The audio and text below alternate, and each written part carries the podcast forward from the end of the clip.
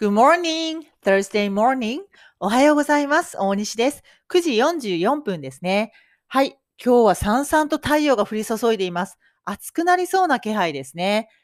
えー今朝ですね、えープランターを覗いたんですね、ベランダの。以前植えた小松菜とラディッシュの種が、えー数日後に芽を出しまして、すっごい可愛いんですけど、今朝また見たらですね、さらに伸びてました。すごくないですか？だって最初あんなにちっちゃい種ですよ。種からね、新芽が出て、土を蹴破って自分で、ね、新芽が出て、そしてさらに伸びてたんですよね。可愛すぎますよね。そしてすごいこれヒーリング効果があると思います。ぜひね、ちょっと心が疲れてるなって 思う方はですね、もうベランダでいいので、プランターになんか種植えてみてください。新芽が出たらすごい癒されますよ。ワオって感じ、本当に。すごい些細なことなんだけど、ワオって感じです。うん。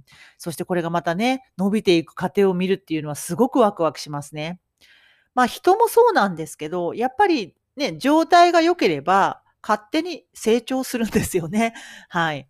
まあね、植物も人も同じかなと思います。やっぱり人だったら心の状態が良ければ伸びますよね。でも心の状態が良くないと伸びないですよね。うん。なので、やっぱりこう、状態を整えておくこと、まあ自分が健康であることにはすごい大切なのかなと思いますね。まあそうすればいろいろごちゃごちゃいらないのかなと思います。シンプルに勝手に太陽と水だけで伸びるみたいなね。そういうシンプルなものかなと思いますね。はい。そうですね。なんでこの中の、この伸びる過程、成長過程を見るのがこんなにワクワクするのかなと思ったときに、可能性しかないからだと思うんですね。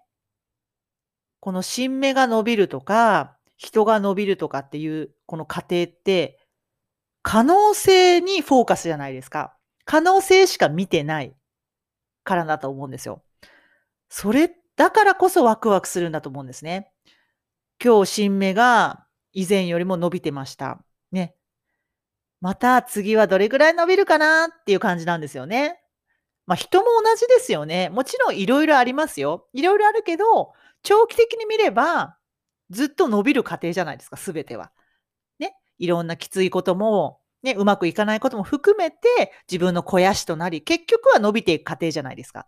だから、植物も人もその成長段階を見るのがワクワクするのって、可能性を見てるからだと思うんですよね。なんか可能性しかないからですよね。だからそこにフォーカスすればいいと思うんですよ。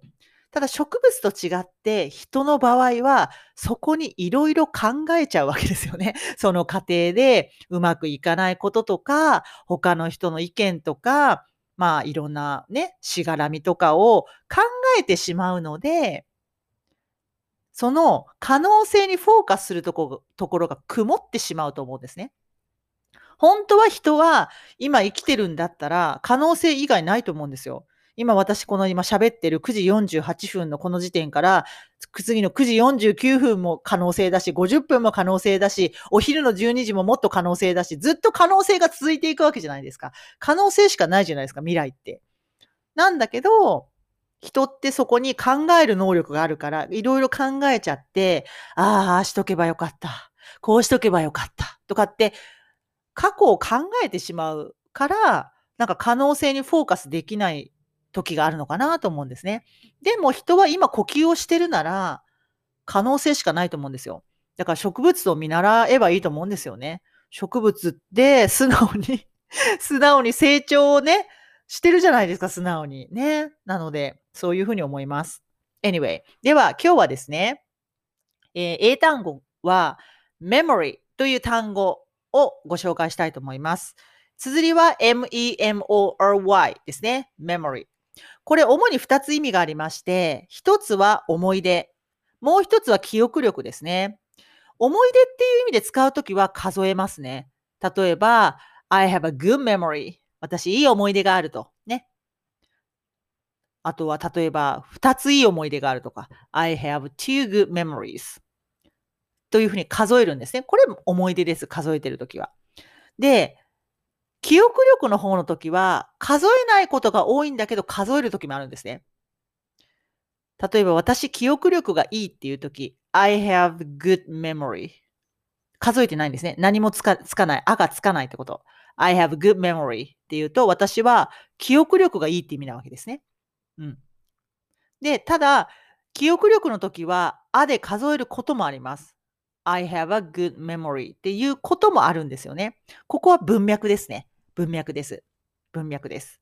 はい。なので、まあ、まとめますと、思い出っていう時は数えるんだけど、明らかにね。うん。まあ、ああの、思い出っていう枠があるからですね。